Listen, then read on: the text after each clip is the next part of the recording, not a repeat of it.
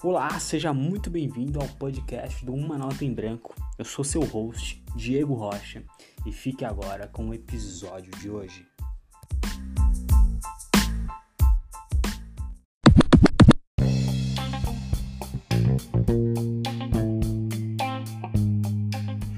E antes de dar início ao episódio de hoje, eu gostaria de dizer que eu tô muito, mas muito feliz de saber que você está me escutando, que você tirou um tempinho aí do seu dia para estar tá ouvindo o que eu tenho a dizer. E sabe o que ia significar muito para mim? Você deixar eu saber que você tá me escutando. Então, tira um print da tela e não se esquece de postar nas redes sociais me marcando. Isso ia significar um mundo inteiro para mim. Então, sem mais delongas, fique agora oficialmente com o episódio de hoje. Fala pessoal, tô aqui com a Ana Bueno, ela que é cantora, é poeta, é musicista, é formada em letras e atualmente estudante de psicologia. Essa mulher é simplesmente um espetáculo. Fala aí, Aninha. E aí, Diego? Tudo bem? Tudo ótimo, tudo ótimo. Aninha, já queria começar fazendo uma provocação aqui. É, responde aqui pra gente que está ouvindo. Quem é você em uma única palavra ou uma pequena frase? Hum... Difícil. Em uma né? palavra. Percurso. Percurso. Caraca, interessante. Por que percurso? Por quê? Porque eu acredito que o percurso não limita, né? Então, nesse percurso a gente pode mudar nossos desejos, nossas vontades, inclusive é, descrever o que a gente sente em várias palavras, né, ao longo do percurso. Então, o percurso me deixa um pouco mais aberto para isso. Ah, sensacional. Adorei. Adorei, Aninha. Então, agora já vamos entrar aqui né, no contexto. Conta um pouco pro pessoal, um pouco da sua história, um pouco de quem você é na Fila do Pão. É, para quem não sabe aí, pessoal, a, a Ana Bueno é, iniciou aí na, na música muito antes de mais de outras coisas, né? antes das letras, antes da psicologia. Eu conheci ela no Sarau, Sarau Movimento Aliança da Praça. A gente se conheceu lá, se reconheceu, a gente sempre trocou muita ideia, sempre gostou muito do outro, sempre se ajudou aí na, na medida do possível. Ela também já foi até minha professora de violão, só que não rolou muito, porque a gente mora um pouquinho longe um do outro, e a gente não chegou a pensar nessa época de nessa possibilidade de fazer as paradas remotas. Mas só queria deixar esse contexto antes dela começar a contar um pouco da história dela. Manda ver, Aninha. Diego Surtado, lembra? Diego Surtado. Nossa, lembro. Lembro muito. Tava falando, tava falando pra, se não me engano, pra, minha, pra Karen, minha namorada, esses dias. E antes eu tinha é, essa questão. Ah, não, eu comentei com a, com a Sara Vieira, do Poesia de Esquina, e eu tinha esses pseudônimos, né, antes de, de me mergulhar na poesia. Eu queria ter um nome artístico, só que eu meio que enjoo fácil das coisas, então eu acabei desapegando do surtado. Discípulo do mestre Barbado. Grande Rafael Carnevale. Rafa, se estiver escutando a gente aí, super beijo, meu poeta favorito. Ah, com certeza. Inclusive, hoje, dia da gravação, dia 10, é aniversário dele, né? Olha. Eu mandei o parabéns para ele lá. é isso, maravilhoso ele. Um beijão, Rafa, se você estiver ouvindo aí. Então, Aninha, manda ver. Conta aí um pouquinho de como era na sua infância, onde você cresceu, quais foram suas uhum. principais ocupações, como é que você se envolveu com a arte, né, com, com, a música, com o canto, com o compor, né? Uhum. E como é que foi essa, esse seu percurso? É. Uhum. Conta pra gente. Uhum. O percurso como uma nota em branco, né? A gente vai escrevendo ao longo. Exatamente. Baseando. Então, eu moro desde muito, muito criancinha, desde os três aninhos aqui na Zona Leste, né? No Jardim São Carlos, vizinha aqui do, Lucas Afonso. Estou muito perto de São Miguel também. Sim. E desde muito cedo, é, a, a minha mãe já era bastante envolvida com música. Então tinha toda uma questão religiosa até, né, da orquestra, da igreja. Então eu cresci, né, dentro dessa é, dessa linha aí religiosa, né, até, até certa idade, e, e sempre prestando muita atenção na orquestra, nos instrumentos. E quando eu tinha seis aninhos, eu comecei a estudar música. É, comecei a estudar órgão, foi meu primeiro instrumento, o órgão eletrônico. E é um pouquinho diferente daquele órgão antigo de tubo, sabe, né, das igrejas. Uhum. Mais, mais, mais moderno e mais modesto, né, é eletrônico. Então, Sim. assim, antes de aprender a ler e escrever, eu já estava lendo partitura, né, já estava tocando.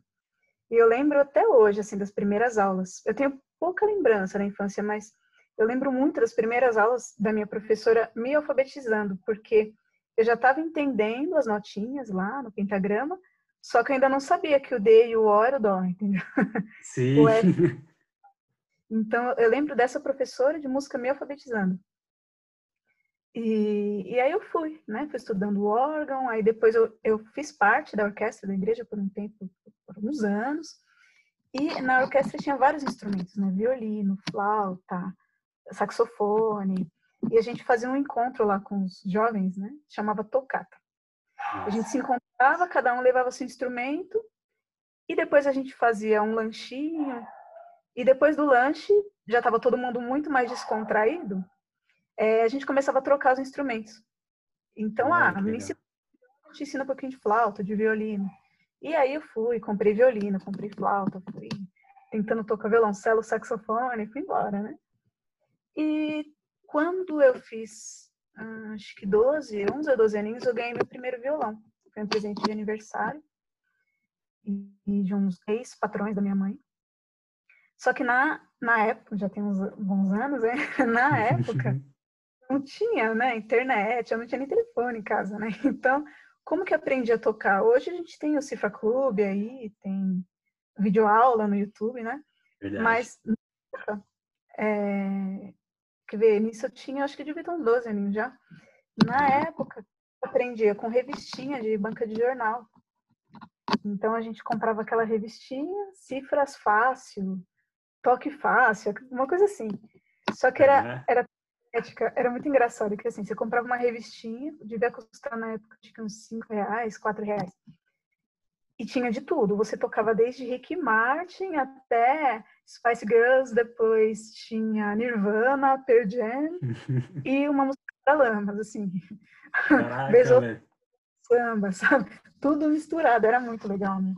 Muito legal. E assim, ia tocando sem saber se estava certo, porque até então não tinha professor, né? E aí eu fui conhecendo pessoas que tocavam, colegas.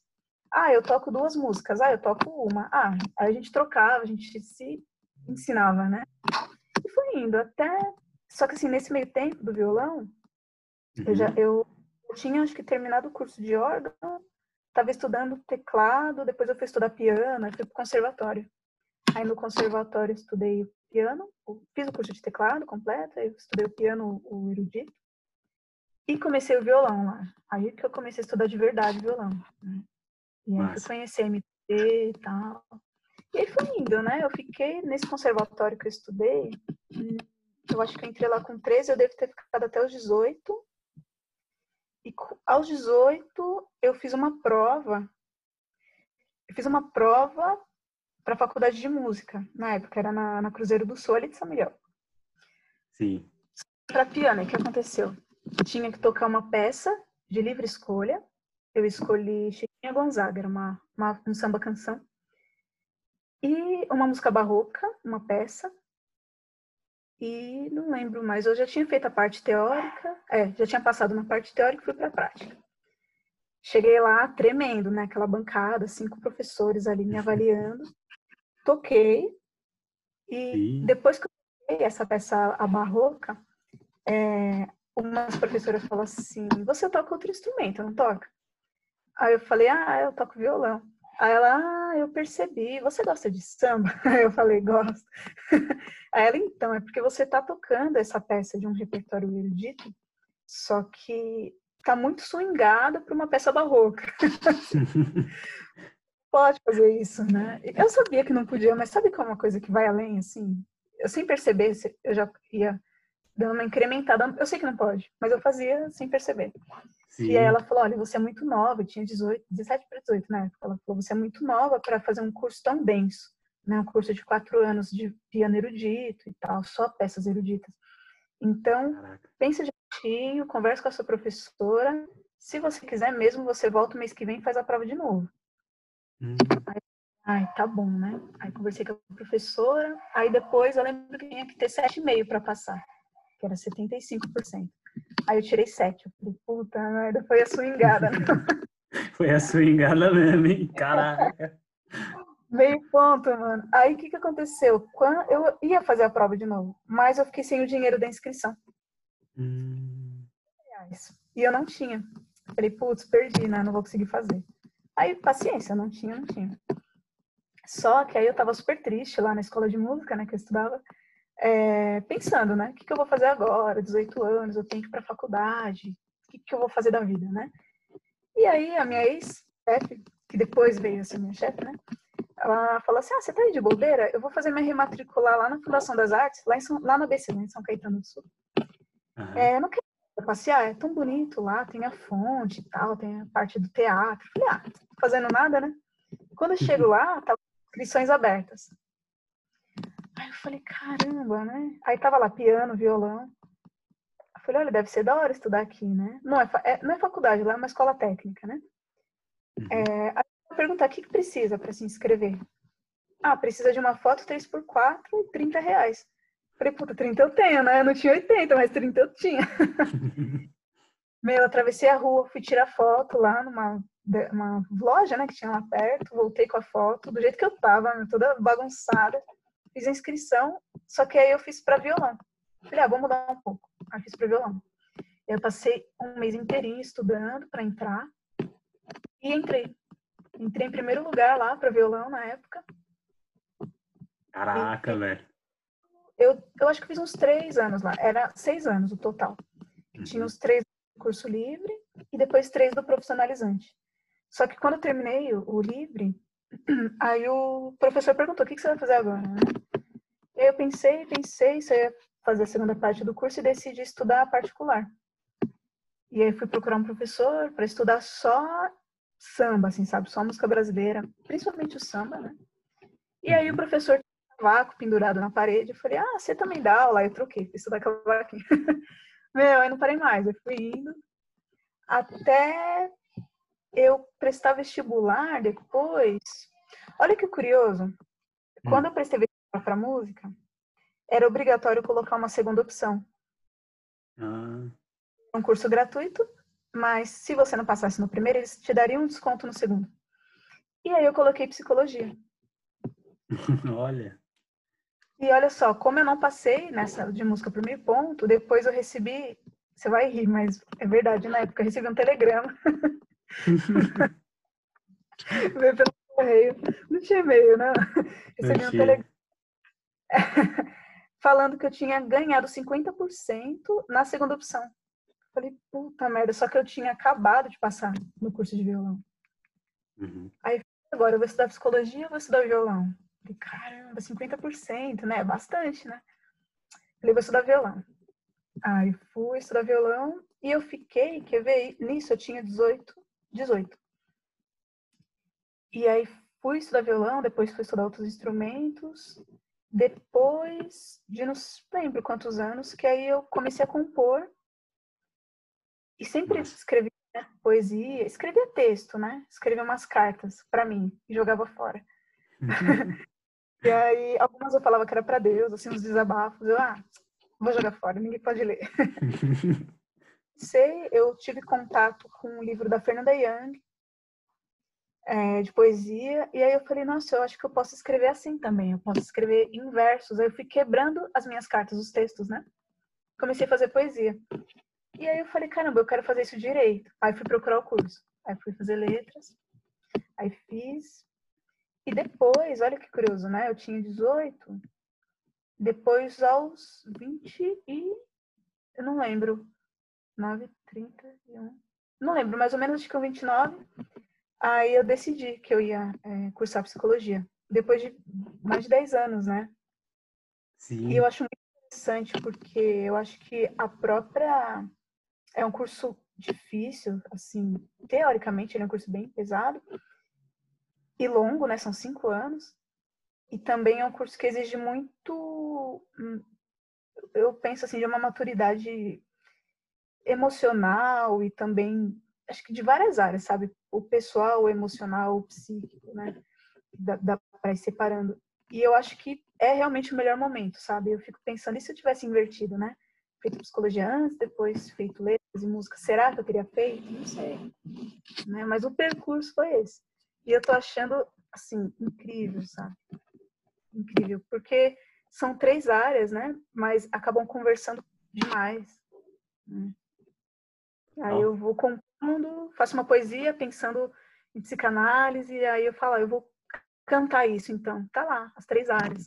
Super dialogando, né? Uhum. Nossa, você falou aí. É, eu, fiz, eu fiz aquele teste das múltiplas inteligências.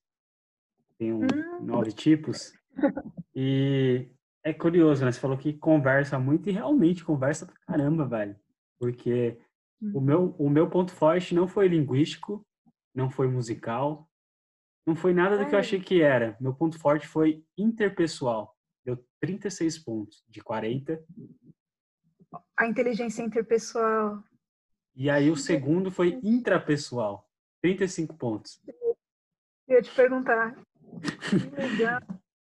E, e, o terceiro não foi, não foi linguístico, foi um dos últimos linguísticos, né? Que eu pensei, bom, eu sou escritor, sou poeta, vai ser um desses, né?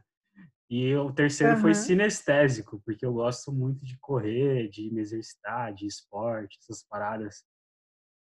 Que interessante, meu. E aí Uma você linguagem... olha. Assim Oi? É uma linguagem, né? Linguagem corporal. Você também se expressa, né? Dessa forma. Total, total. E foi muito louco, porque o meu mentor de criatividade, ele falou, velho, tudo a ver. Sua poesia provavelmente é mais, tem mais emoção, porque você sabe muito mais sobre as emoções, né? Você se conhece mais e você conhece melhor o outro do que a si mesmo. E, tipo, não, não é exatamente isso, mas eu sei lidar melhor com os outros e comigo mesmo, hum. em teoria, e na prática também é um pouco assim. Mas é muito uhum. legal porque acho que a psicologia, na minha opinião, eu gosto muito, sou muito fã, quero estudar um dia, é uma coisa cada vez mais é, fundamental na educação das pessoas mesmo. Desde a criança até o ser humano hoje. Está muito difícil saber lidar com a saúde mental. Muita gente não tem a mínima noção do, do que é nocivo, do que é saudável, sabe? Então, acho que realmente é extremamente importante e eu acho bem legal o momento que você escolheu, né? Porque você colocou aí que é um curso bem difícil, que realmente precisa de uma maior maturidade, concordo super. E com quanto mais experiente a gente fica, melhor a gente consegue lidar com tudo isso. Então, eu acho que foi ideal aí. Adorei sua trajetória. Muita coisa eu não sabia, mas tô uhum. super é, lisonjeado aqui com as coisas que você me apresentou. Muito massa. Ah, eu, eu admiro pra caramba teu, teu percurso também, né? Assim, pô, tô te vendo aqui, você já tá com barba, meu. Te conheci, você era uma moleque. tô deixando pra dar uma disfarçada, né? Porque sou novão ainda, 22, pô. 22, olha só. Eu devo ter te conhecido, eu te conheci, deve ter o quê? Uns quatro anos, talvez? Uhum, quatro anos. 2016, tinha 18. Olha só. E eu acho muito legal, assim, porque você me parece um, um, um menino, um rapaz já, né? Uhum. À frente, sabe? Uma maturidade, assim. E eu acho que essa inteligência interpessoal diz muito, né, desse teu lado comunicativo e de estar tá, de tá com a galera, né? Porque, uhum. assim, acho que acredito que a psicologia mesmo fala isso, né? Que desde sempre a gente já nasce como sendo um ser social, né? A gente só se constrói à medida que tem contato com o outro, né? Então, o, a, questão do espelho, né? A questão do social mesmo, né? A gente vai se, se construindo, né? Sabe que você deve conhecer o Arlen? Sim. O, o Arlen Perevezon, né? Sim. Ele fica fantástica, fantástica, que ele fala assim, é, se eu, não sei se ele canta ou se ele só recita, que se a gente não tivesse espelho, a gente precisaria olhar para o outro para se reconhecer. E eu acho isso lindo, sabe? Nossa, acho uma sacada genial. E é isso mesmo, né? E eu acho que cada vez mais, né, a gente buscar essas duas, né, a inteligência, a inter, eu acho que hoje pensando nessa questão toda de redes, hoje não, já há muito tempo, né, de rede uhum. social, a gente tá, eu penso, não sei, imagina a gente numa fusão, sabe? Por exemplo, uh, eu faço um post lá no Instagram e uma pessoa, sei lá, eu faço um post um tanto pessoal. E aí depois uma pessoa também faz um. E eu falo, putz, tem a ver com o que eu escrevi. Será que ela tá escrevendo para mim isso? Será que é uma indireta? Será que, será que foi uma influência, uma inspiração? Será que é uma recusa do que eu estou escrevendo? Será que agrediu? Será que agradou? De repente a pessoa nem viu o meu post, ela está escrevendo aquilo porque ela viu o filme, se inspirou, acordou com aquela ideia. É tão louco a gente não consegue se diferenciar, né? Então, acho que cada vez mais a gente precisa trabalhar mesmo essa, essas duas inteligências, né? A interpessoal e a intra, senão a gente se perde total, né? Se perde e, e é bizarro porque tem uma, uma, uma navegação muito fluida, né? Os aplicativos foram feitos com uma engenharia de fazer você não querer sair deles muitas vezes. E tem hiperlinks, né? Tem, tem uma parada muito louca por trás da internet. E se você não tiver muito bem da mente, às vezes você passa horas consumindo conteúdo irrelevante, velho. Uhum. Conteúdo inútil, assim. Não tenho vergonha de falar, porque eu sou, eu, eu me autoanaliso, né? Aquela parada da metavisão que você se vê de fora, assim. O que, que você está fazendo? Cara, eu fiquei. Teve um dia que eu fiquei vendo durante uma hora inteira uma polêmica de um um cantor de funk agrediu um outro. Coisas que, hum. meu, não mudou nada, só fiquei indignado, transtornado com a história. E aí, criando um outro link para outras, outras coisas, e aí você vai saber quem está por trás da parada, você vai clicando numa coisa, clica na outra, clica na outra, clica na outra, vai navegando, navegando, e seu tempo vai dissipando, e a sua cabeça fica meio louca, né? Tem a questão também do post, você falou que às vezes você se confunde, não sabe se é indireta. Você também às vezes fica ansioso pela notificação, né? A dopamina ali. A dopamina hum. é uma parada que a rede social trabalha muito. Que é a questão da notificação ali o tempo inteiro. O novo, novo feed, o novos, os novos é, stories, os novos status. A notificação, ela libera uma dopamina, que é uma sensação boa que o corpo tem, né? De novidade. E às vezes quando você posta, você fica ansioso pela curtida, pelo comentário, pelo que as pessoas vão achar. E isso às vezes não é saudável também, né? Então acho. Não, a gente fica esperando de certa forma, né? Fica esperando um retorno, né? É muito louco isso. A gente realmente pode se perder nessa, né? Então será que, claro, a gente canta, a gente escreve, a gente quer ser lido, né? A gente não vai mentir, né? Mas assim, primariamente, né? Para quem que a gente está fazendo a arte, né? A gente está falando do quê, né? A gente está falando de quem? Estou falando da gente, né? Então, como consequência, uma pessoa ou outra pode gostar. Legal, né? É, sabe que esses dias eu até postei uma coisa, foi, foi essa hum. semana, se não me engano, de pensando no palco e pensando na rua, né? Eu achei uma foto do. Não foi no Sarau do Mapa, acho que foi algum evento do Periferia Invisível, que foi. Pela foto, eu acho que eu estava numa praça ali em Ermelino Matarazzo. Uhum pensando no palco e pensando na rua, né? O quanto é, é interessante, né? Tocar na rua, recitar na rua e de repente chega uma pessoa, sei lá, você tá tocando no final do sarau, só tem umas 20 pessoas, cinco já estão lá e outras estão conversando, tem umas duas te olhando, na verdade. Mas uma delas vem e fala: Olha só, caramba, eu precisava escutar isso. Nossa, eu acho muito mais incrível do que, por exemplo, você tá num show ali com 300 pessoas te assistindo e 300 pessoas te assistindo, uhum. mas quem, quem, absorveu alguma coisa dali, né? Não sei. Sim. Você, não, você fica sem o, a interação, né? Sem o contato, sem uma resposta. E isso às vezes não é tão legal, né? Quanto quando é no sarau ali, frente a frente, abraços, uhum. sorrisos. o olhar, né? Aquela coisa que o MAP ensinou a gente, né? De estar próximo, né? de estar perto. E, e ainda nessa questão da, da, rede social, né, dos posts e tal, é, não sei, acho que tem muita gente que se sente bem é, expondo alguma coisa. Por exemplo, ah, eu não me aceitava, agora eu me aceito, então quero mostrar, legal, a pessoa se sente super bem. Só que, nossa, depende tanto, assim, porque se a pessoa também não tiver num bom dia, dependendo de alguma outra reação, que às vezes, ou alguma outra coisa que nem é para ela, sabe? Verdade. Ou colegas não viram naquele dia, não quiseram interagir e a gente não sabe como as pessoas estão a cada dia, né? É, pode ser muito bom, mas pode ser muito perigoso, né? Então a gente Sim. precisa tentar se conhecer. A gente nunca vai se conhecer totalmente, né? Mas a gente, o máximo que a gente puder, como uma redução de danos aí, né? É aí, galera, tomar super cuidado com rede social, porque é exatamente isso que a Aninha falou. Eu mesmo não, não vejo rede social nas primeiras horas do meu dia. Eu procuro evitar o máximo possível para evitar também ansiedade logo na parte da manhã. É, quando, tô, quando eu me sinto ansioso, eu evito entrar no perfil para não ficar sendo consumido pela sensação de dopamina, né? Então, eu me autoanaliso mesmo, porque eu fui buscar a inteligência interpessoal, a inteligência intrapessoal, a inteligência emocional, o autoconhecimento, né? Fui buscar muito isso, eu gosto muito disso. Então, estou sempre me analisando e sempre que eu percebo alguém que já acorda de cara no celular, no WhatsApp, no e-mail, no Instagram, no, WhatsApp, no Facebook, eu recomendo que não faça isso, porque o inconsciente acelera, né? Você fica ali querendo aquela, aquela coisa e começa a perder o controle das suas ações. Porque você acaba. está buscando, né?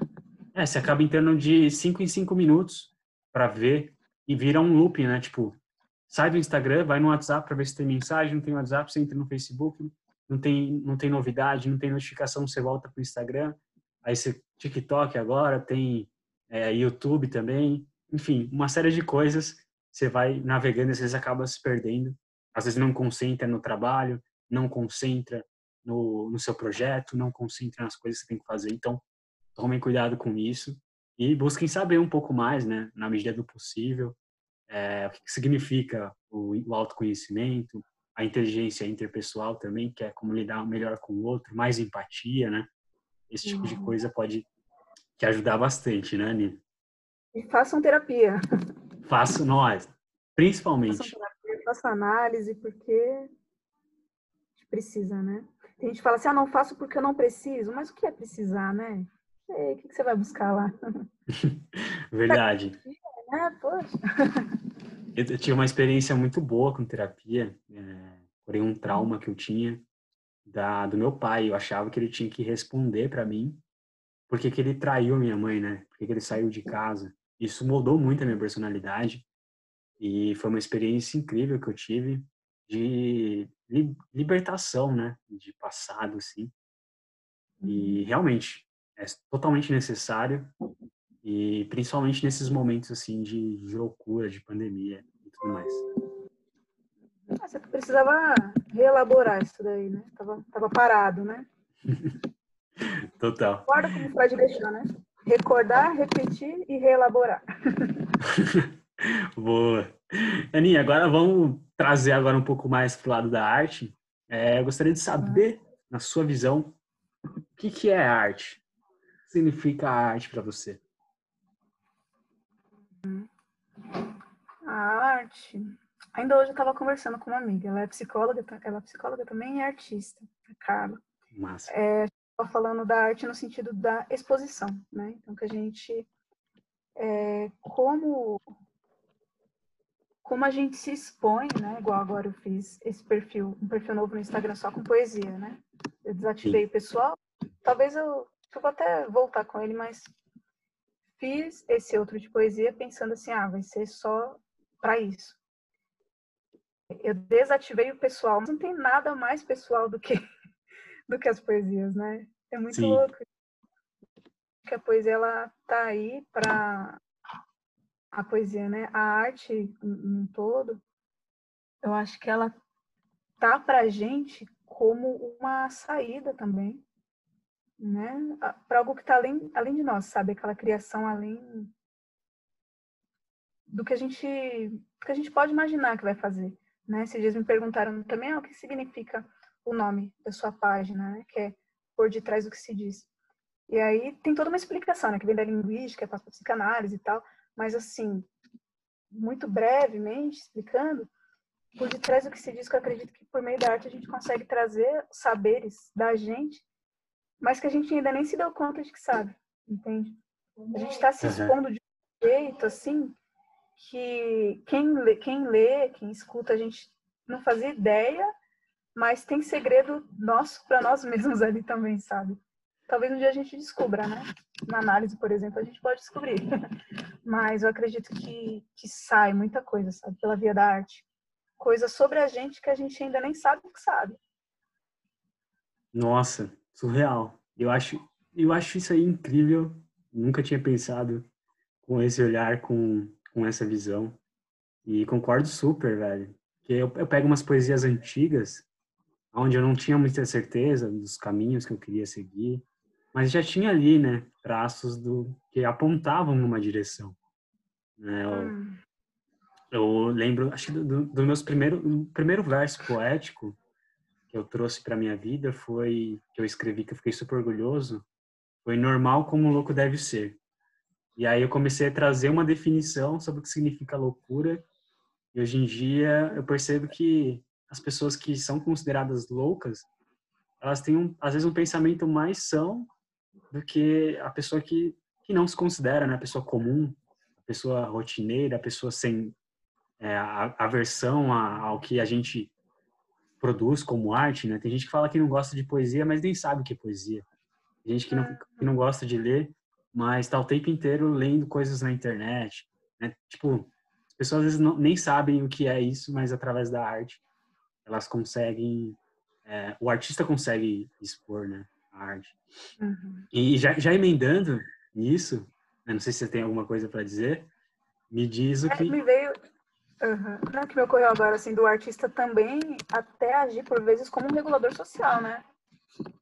Ele está diretamente na cultura, né?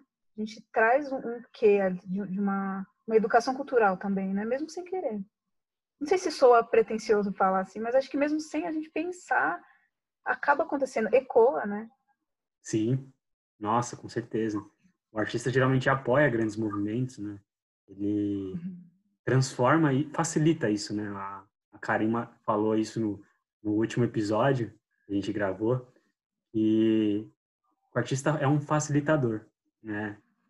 Ele não, a gente não consegue é, explicar muitas vezes para alguém o que, que é o amor, mas a gente consegue escrever uma poesia e através dessa poesia dizer. A gente não consegue falar muito bem sobre a morte, né?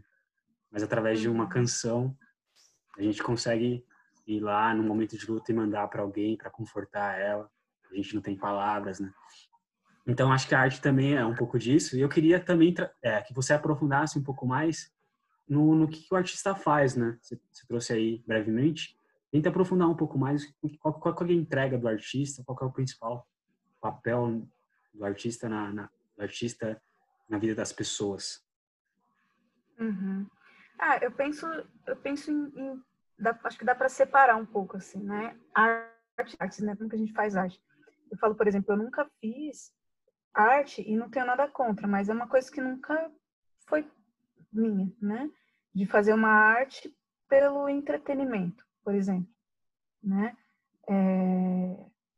Agora, eu acho que tem uma arte já com essa, com, com o, um cunho mais político também.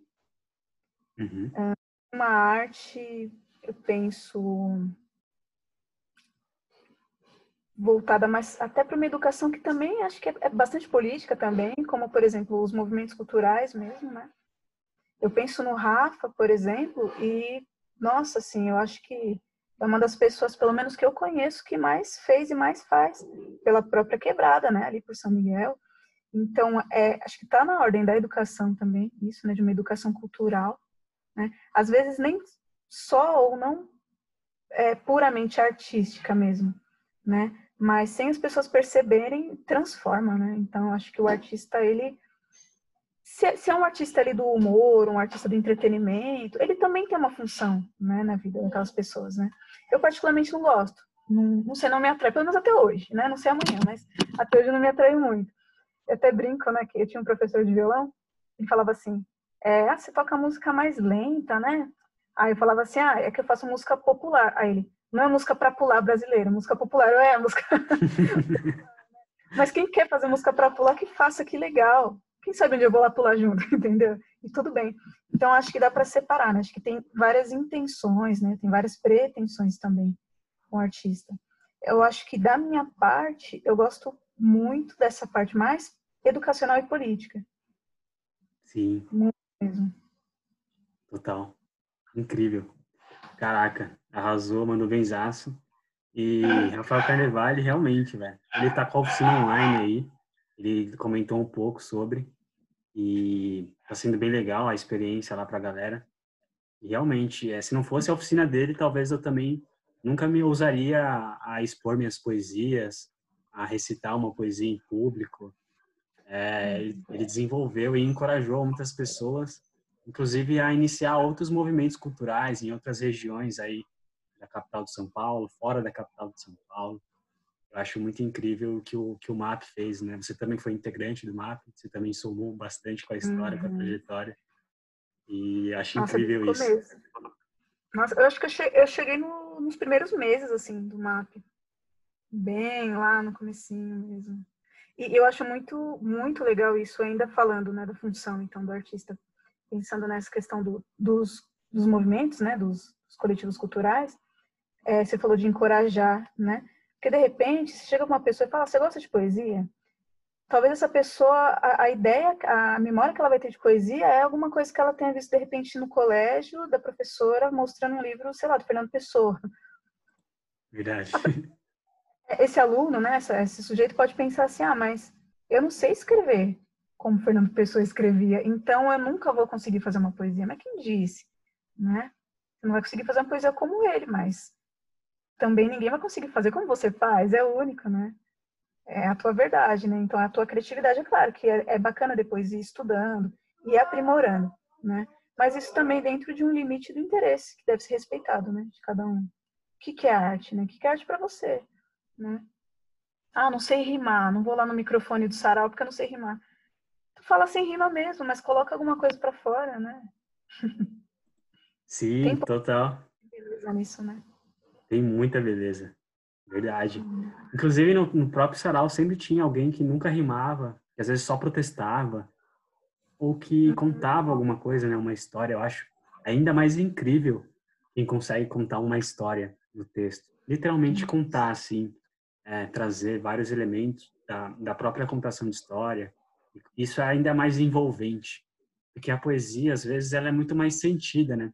É muito difícil de compreender uma poesia mas você consegue é. sentir muitas coisas. E cada um sente alguma coisa, e cada um pensa alguma coisa diferente sobre a arte. É, já tenho aqui hoje com você, se não me engano, você é a sétima participante aí do, do podcast e uhum. ninguém falou a mesma coisa sobre o que significa arte. Literalmente ninguém trouxe a mesma posição. Todo mundo foi algo diferente. E eu acho isso espetacular, porque demonstra ainda mais o quanto a gente é singular, né? Isso é muito, hum. muito incrível. E quanto a gente pode mudar, né? Vou trazer o percurso aí de novo, né? Porque, sei lá, se eu gravar com você daqui a um ano, de repente eu fale de outra forma, né? Sim, verdade. de outras coisas também. A gente muda muito. É uma uhum. plasticidade, né? Muito, é. muito louca. E, Aninha, já queria trazer para a parte principal aí do episódio, é o ponto alto geralmente da conversa, que tem muito a ver com uma nota em branco, né? O que significa uma nota em branco para mim. É, eu queria saber se na sua vida, na sua, no seu percurso, essa, essa palavra maravilhosa, no seu percurso, na sua trajetória, teve algum momento que você teve que recomeçar, que teve que reinventar. Aparentemente a gente consegue ver aí né, três grandes áreas. Se você quiser falar um pouquinho sobre cada um, mas se teve algo muito marcante que trouxe um aprendizado através da dor, é onde você teve que virar a página começar de novo. Uhum.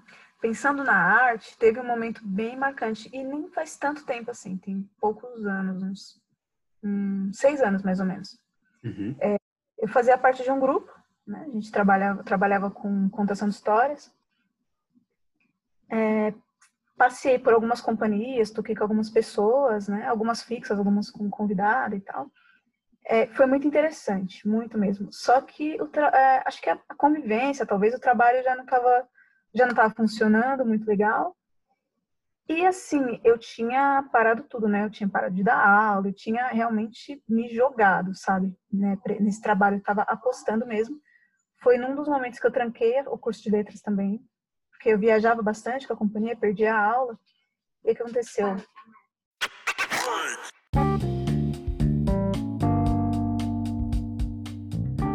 Interrompemos esse episódio para lembrar que você não deve ouvir o presidente.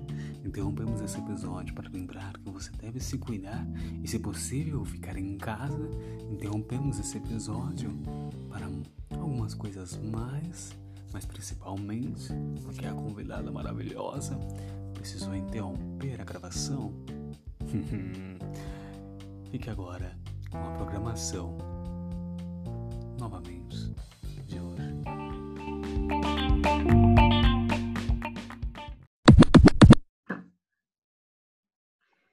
Retomando, é, então eu trabalhei um tempo, né, numa companhia de contação de histórias, porque é um tempão mesmo, e aí eu parei com tudo, né? Tranquei a faculdade, porque eu precisava me dedicar, aí a gente viajava bastante, perdi aula, parei de dar aula também, me joguei, sabe, assim, vivia disso, foi incrível, sou muito grata, mas chegou um momento que não estava dando mais certo, e aí eu eu achei melhor sair dessa, né, dessa companhia. E o que aconteceu? Eu fiquei pensando, putz, saí e eu já tinha é, me desvinculado de tudo que eu fazia. O que, que sobrou para mim, né? É, o que, que eu vou fazer para frente, né? Zerou, né? E aí eu fui conversar na época com uma, uma, uma amiga, né? Que não sei se hoje ainda é, mas na época era produtora cultural, ela vendia né, os espetáculos. Eu falei, olha, é, tô saindo, vou ter que recomeçar, vou ter que rever minha carreira e tal. Você como produtora pode me dar uma dica? E ela falou, olha, é, tá aberto o edital do VAI, que é o edital da prefeitura, se você tenta lá, você tem suas músicas, tenta gravar um disco. Eu falei, verdade. Meu, assim, foi realmente do zero. E aí eu conversei com uma amiga, que é designer, uma super parceira, amigona de 10 anos, assim. Uhum. Vamos Vamos, eu nunca tinha feito, nunca tinha escrito assim para um edital na vida, nem conhecia edital, né? Escrevi, meu, a gente meteu vários loucos também, na, daquele jeito, né? e aí, pá, fizemos lá o texto, ela fez as artes lá, super bonitas. A gente fez o orçamento, nunca soube mexer em planilha do Excel, o pai dela fez pra gente. A gente conversou e tal. Meu, e deu certo, assim. Peguei a conseguir, fui contemplada, consegui a grana, gravei meu disco. É, e foi do zero mesmo, sabe? Foi um recomeço. Eu precisei, zerou. A partir daí, o que, que eu fiz? Né? Gravei o disco, falei, meu, é isso. Que que eu, eu me perguntava antes, o que, que sobrou para mim, né? Mas agora, o que, que eu vou fazer, né? Na, na psicanálise a gente fala bastante isso, né? Que vai caindo, né? Vai caindo e tem os restos ali. Esses restos dizem muito da gente, né? Gente faz com aquilo? Né? O que, que não serve mais? Né? O que, que a gente pode dar uma outra forma? Porque o em conteúdo está presente, mas a gente às vezes precisa dar uma outra forma. Né? E aí eu retomei a faculdade, e aí eu consegui terminar, consegui me formar, é, e comecei a compor mais ainda, e fui buscando e fui conhecendo muita gente.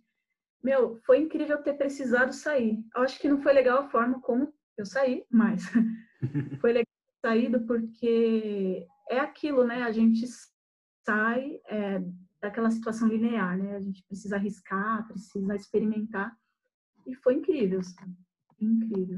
E eu me sinto de novo nessa situação, porque hoje, assim, continuo trabalhando com música, né? Eu dou aula de música, estou dando aula particular de língua portuguesa, de prática, né? De leitura escrita.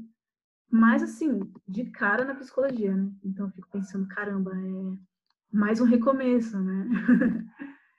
e é incrível isso, eu adoro. Acho que é por isso, né? Eu acho incrível a gente experimentando e mudando e vendo o que faz sentido naquele momento, né? Total, nossa, maravilhoso. Inclusive eu tenho seu CD autografado, já ouvi ele algumas ah. vezes, adoro. Ele está disponível nas plataformas? Todas. Uhum. Eu Eu não sei se eu comentei com você, eu sou super por fora, né? Assim, eu não tenho aplicativo de Spotify, não tenho nada, mas meu CD tá, tá lá, tá no Spotify, tá no Deezer, Amazon, Amazon, né? iTunes, tá, tá por aí. Tudo aí. no final a gente fala mais, no final a gente fala um pouco, um pouquinho mais sobre como a galera pode te encontrar. E uhum. pô, muito louco isso, acho incrível. Inclusive você chegou a compor sobre as emoções, né? Você fez uma música que dialoga um pouco com a psicologia, não fez? Mais recente, talvez? Isso. Aquele single que é Alívio, né? Talvez. Eu acho que é uma mais recente. Que eu fiz, é verdade. Eu fiz uma homenagem, né, para minha. Hoje eu faço análise com outra pessoa, né, mas para minha ex-psicóloga. Foi uma, ah. uma mesmo. É antigo até, na época eu estava em terapia com ela, isso já deve ter uns cinco anos, mais ou menos. Mas eu só, eu deixei, sabe? Ficou no caderno, ficou lá. E aí depois eu recebi um convite do Binho, do Periferia Invisível, produtor fantástico, assim. É, falou, ah, tô com um projeto aqui, né, do Música por Minuto. São músicas autorais. Você tem uma música nova aí, vamos gravar? Eu falei, puta, eu tenho. Uma música não é mas é inédita, né? E aí eu gravei, assim, e foi... E é realmente uma música que fala sobre isso, né? Fala de... Chama-se Alívio, né? Então fala de um novo momento, sabe? De um respiro, acho que mais, mais ou menos isso, né? Desse percurso, aí zera, e você... O que sobrou, né? Você respira e vai com o que sobrou e com as novidades. Maravilhoso, tá muito bom, galera. Depois dá, confere lá nas plataformas, tá incrível. E, pô, adorei todo esse contexto, muito bom mesmo. É sempre bom a gente se desafiar, né? Encarar o novo e começar do zero. O podcast mesmo foi um pouco disso. É, uma nota em branco também foi um pouco disso. Eu acho incrível. Aninha, gostaria de saber agora um pouco da, da sua rotina, né? Pouco da sua uhum. rotina de trabalho ou de criação. É muito difícil encontrar um, uma, um artista que tem um processo criativo. Mas quem sabe você também não tem alguma coisa que você sempre faça, alguma coisa que sempre funciona para ti? Fala um pouquinho pra gente. Hum, ah, eu não tenho regra, assim, sabe? Eu acho que eu nem funciono se, por exemplo, eu falar, ah, todo dia, 5 horas da tarde, eu vou sentar e vou escrever, assim. Uhum. Pode sair alguma coisa, mas pode Pode não dar certo, eu fico super frustrada e no dia seguinte não querer escrever. Né? Mas assim, vem geralmente à noite, antes de dormir, assim, no bloco de notas celular, quem nunca, né? E mais uma coisa que é comum é eu não retomar, assim. É muito difícil eu voltar e reescrever algum ponto, sabe? Vez ou outra, assim, quando eu vou passar pro caderno, ou que eu gosto de ter tudo manuscrito também, né? Ou quando eu vou postar, Aí eu posso mexer numa palavra ou outra, posso mexer uma acentuação, de repente, não sei, mas reescrever não, é como se tivesse nascido, né? Parece que eu preciso respeitar aquilo, sabe? Nasceu, ganhou vida, né? Então eu não gosto muito de mexer depois. Não quer dizer que seja perfeito, maravilhoso, mas tem algo ali que não é mais meu, né? Assim, ou só meu, e aí eu falo, não, não posso, não posso mexer. Mas tem um momento que eu acho que sempre me pega para escrever.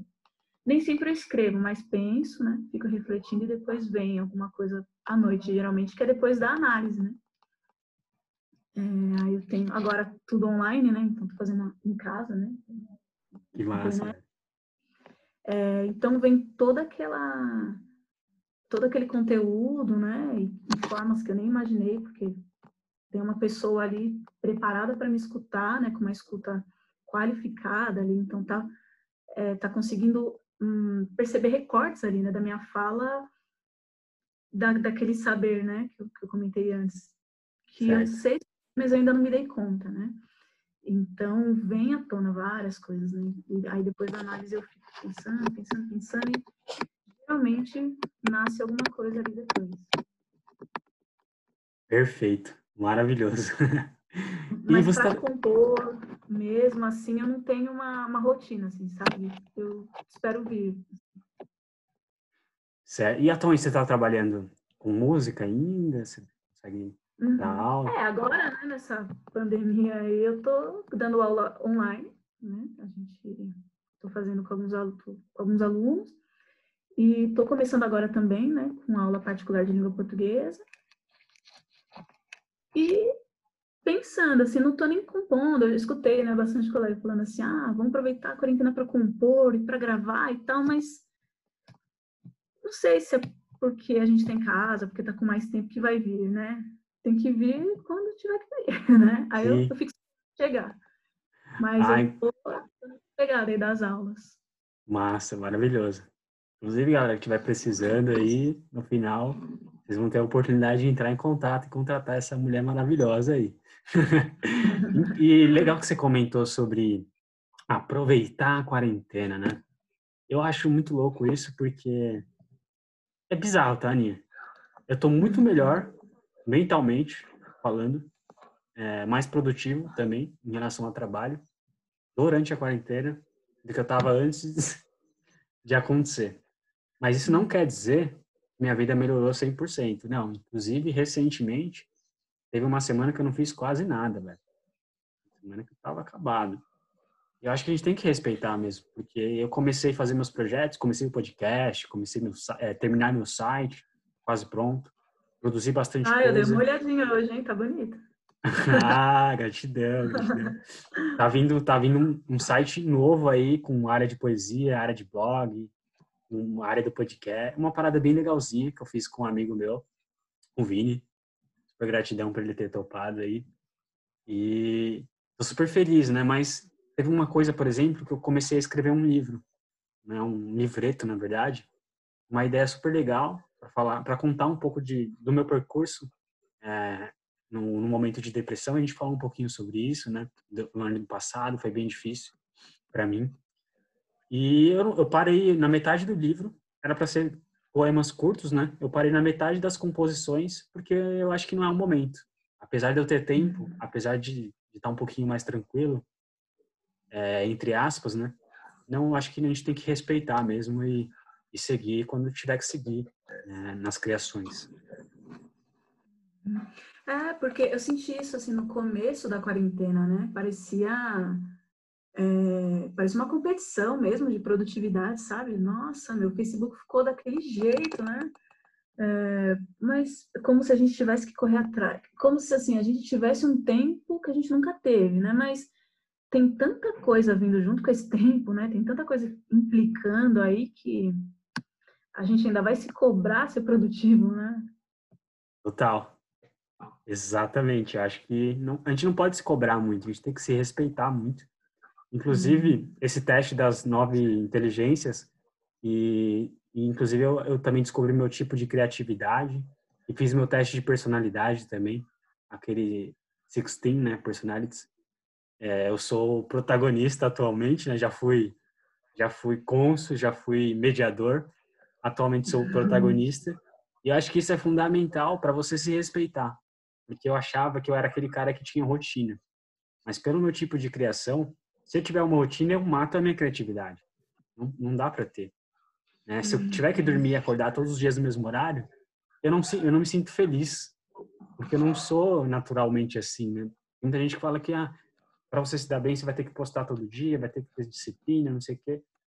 E o meu natural é indisciplina, né? O meu natural é não ter rotina. Então eu tenho que me conhecer e me respeitar. Seu subversivo, poeta subversivo.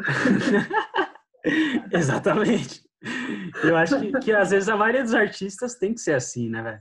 Alguns escritores têm é, raros relatos de que eles é, sentavam para trabalhar todos os dias. E de certa forma isso funciona. Eu acho que é importante a gente todo dia, é, nem que seja um, um diário, né? como você fez, eu acho importante algum contato com a arte, porque às vezes uhum. pequenos fragmentos vão formando uma composição, né? Não, não às vezes diretamente ali no papel, mas mentalmente fica incubado as coisas, né? Eu acho uhum. interessante isso, importante, inclusive. Parece uma gestação, né? Assim, você vai, vai, vai, e depois nasce, né? E que legal. Exatamente. E aqui dando continuidade, a gente vai tá, infelizmente, chegando nas perguntas finais, no final do, do, do podcast. Algumas uhum. perguntas rápidas aí, um ping-pong, passo rápido, você vai responder um pouquinho mais rápido. Eu gostaria de saber, eu acho que é bem difícil para você, né? Você que é uma leitora aí voraz, é, se você consegue separar em todos os livros que você já leu, três livros que te marcaram muito e que você daria de presente para todo mundo. Todo mundo merece lê-los. Tá, é aquilo, né? Se eu gravar com você daqui a um tempo, de novo, eu vou falar outros livros. Mas hoje, o que me vem assim, muito forte, é o Cartas na Rua, do Bukowski. Acho fantástico. Hum, deixa eu ver. As Dores do Amor Romântico, que é um livro de poesia da Fernanda Young, que deixou saudade aí, né? E o terceiro, Amador, do Rafael Carnevale. Ah, mandou beijaço, nossa. Livro Amador é incrível também, eu tenho aqui. A Fernanda Young eu acho que eu nunca li, vou procurar saber. E o Bukowski faz tempo que eu quero ler. Faz tempo, eu preciso uhum. comprar um e-book, alguma coisa assim do tipo, para já ir dar uma, uhum. uma consumida aí, porque já me falaram muito bem, inclusive você, né? Eu já vi lá que você já divulgou e tal. Muito legal isso. E, pô, arrasou. Arrasou muito.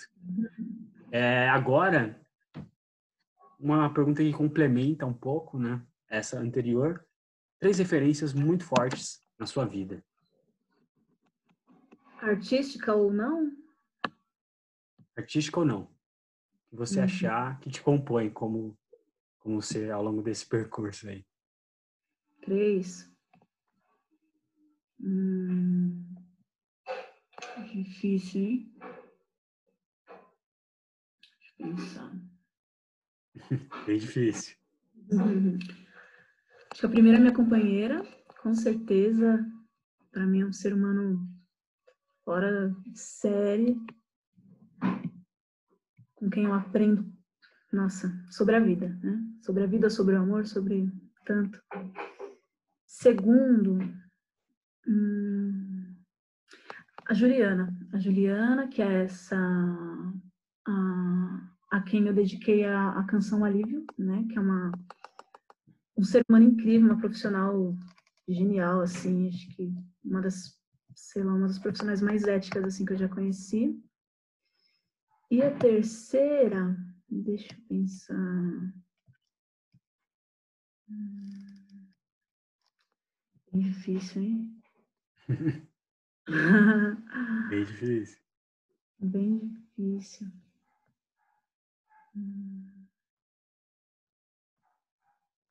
Caramba. Tempo. Né? Tempo. Nossa, me pegou. Bom, deixa eu pensar, pensar numa referência, então, literária mesmo. Acho que eu trago de novo a Fernanda Young. Show. Sensacional. E referência literária é uma referência, assim, é, até pensando, como eu disse, né, da subversão, né? Porque a obra dela sempre muito desafiadora, sabe? Assim, uma mulher, né, falando sobre tanta coisa de uma forma tão aberta e até a própria figura dela, né? Depois você busca lá, você vai ver como ela era e como sempre será, né, na nossa memória. É, foi uma figura que me impactou muito, assim, porque eu vivi esse tempo todo, como eu disse no começo, né, em igreja, então tem, a, tem certa imagem, né, que você grava ali que tem que ser daquele jeito. É, e aí tive meu primeiro contato com poesia, que foi por meio de um livro dela, que é As Dores do Amor Romântico.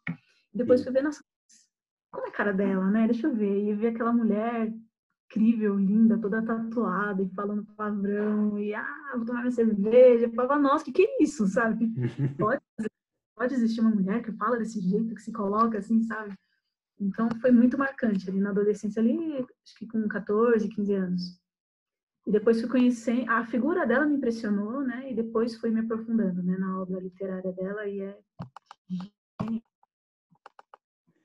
Arrasou, maravilhoso. Fiquei super curioso, vou até dar uma pesquisada aqui, assim que a gente encerrar aqui, para dar uma olhada no que ela entregou para o mundo, que vai ficar aí para a gente é, aproveitar e aprender muito também. Ô, Aninha, agora acho que a pergunta talvez mais difícil, eu considero ela, porque é algo que também a gente vai construindo ao longo do percurso. Ano que vem pode ser que você fale outra coisa também. Mas eu gostaria de saber hoje, né? Uhum. Você tem algum rascunho, alguma coisa aí que sempre rumina na sua cabeça? De qual é o legado que você está construindo? Qual a marca que você quer deixar para esse mundo? Marca? Hum, tem sim, tem uma coisa que eu penso, é, veio dessa, dessa conversa da Carla, uma amiga que eu já mencionei aqui hoje, falando, né, que a gente, né, a né, principalmente a psicanálise, né, que é o que eu mais vivo, é, coloca a gente num lugar, assim, de fala mesmo, né, da gente estar tá falando sobre a gente, né, do que a gente sabe, do que a gente não sabe, é, e até o, o que está entre a fala, né, que a gente chama do interdito, o não dito ali numa sessão de análise, que diz muito também. Então, tudo que pode dizer sobre a gente é, tem que ser dito mesmo, né? Então, a gente tem que falar. Só que hoje eu estava falando com, com essa amiga que incrível, assim, que tem coisa que parece que só sai da gente pela via da escrita, né? Então, acho que o que eu pretendo, pelo menos hoje, ou pelo menos até hoje, assim, deixar é que para a gente insistir nisso, sabe? De se colocar, de, de falar, de, de falar em nome próprio mesmo, sabe? De falar sobre si, né? Não importa para quem que a gente está falando, né? Não estou falando no sentido assim que, ah, então a gente tem que se expor e jogar para o mundo a nossa história, os nossos desejos, não é isso. Mas principalmente e primeiramente para a gente, né? Ter coragem, assim, de se falar, né? De falar em voz alta e de, de, de falar, mais uma vez, em nome próprio mesmo, seja é, pela linguagem musical, pela poética, seja ali só no manuscrito, você não consegue nem falar em voz alta. Poxa, você está escrevendo, você está dizendo sobre você, sabe?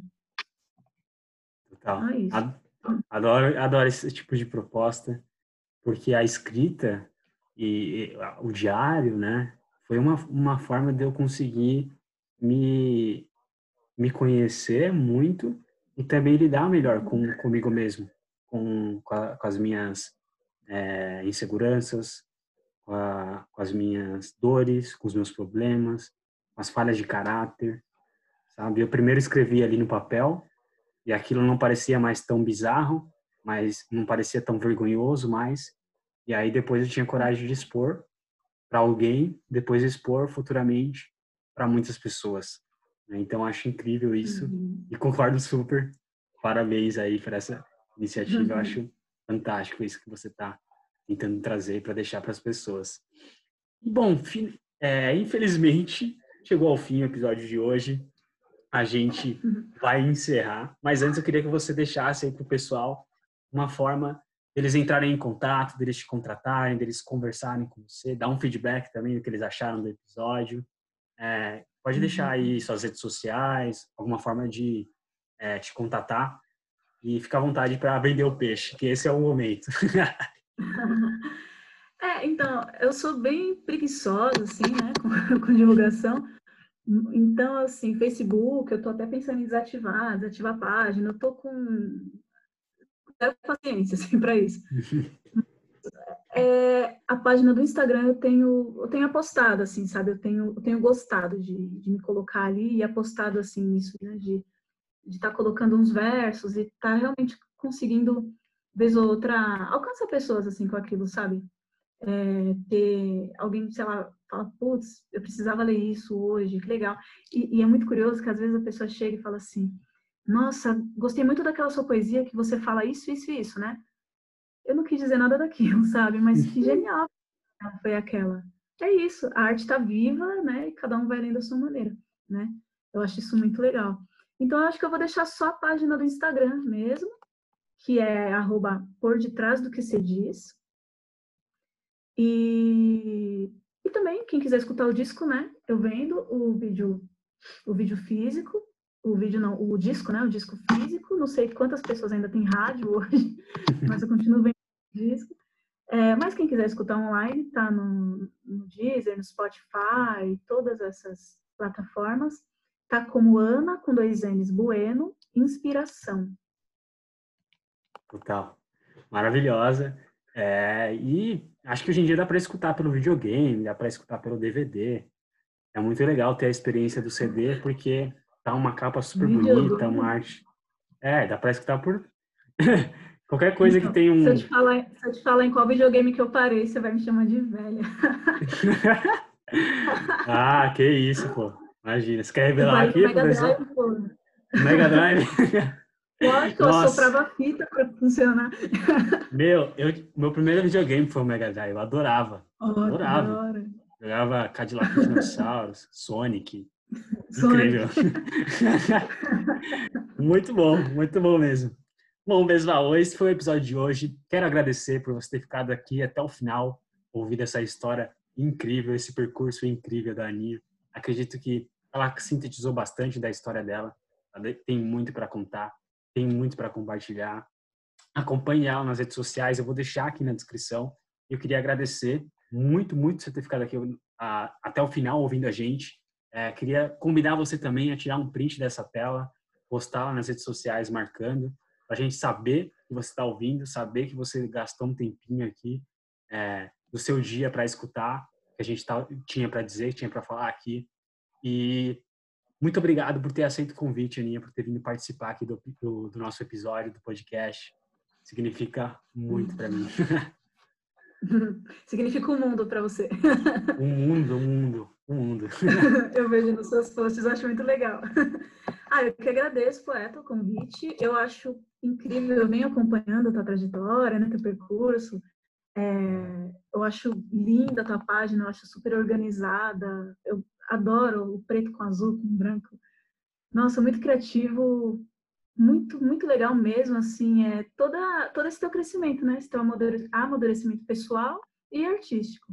Então, para mim, é, é, incrível poder estar participando desse passo teu aí, que é o podcast, né? Que eu acho que é algo também que te traz bastante aprendizado, né? Imagina escutar várias pessoas, né? Eu escutei só um até agora, que foi do Rafa, eu já aprendi um monte com você com ele.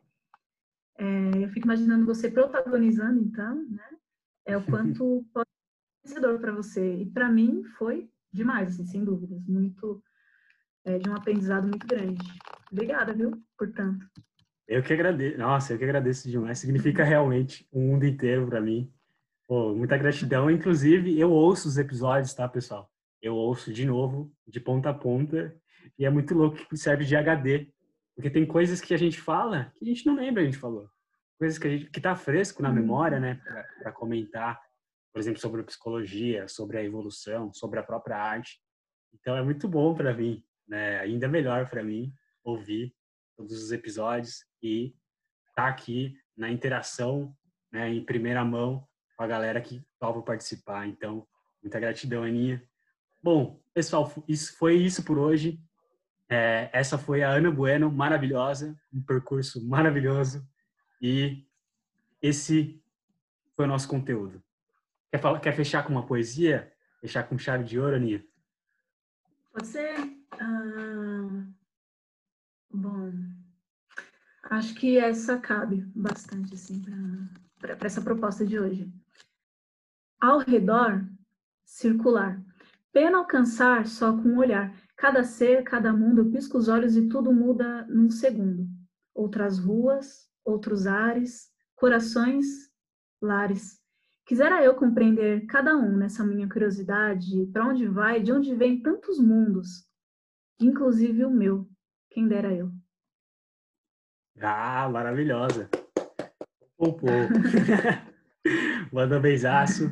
Acho que não poderia finalizar de uma forma melhor. Sempre finaliza com poesia, com arte, fecha com chave de ouro. Então foi isso, pessoal. Muito obrigado mais uma vez, Aninha, e até uma próxima. Valeu.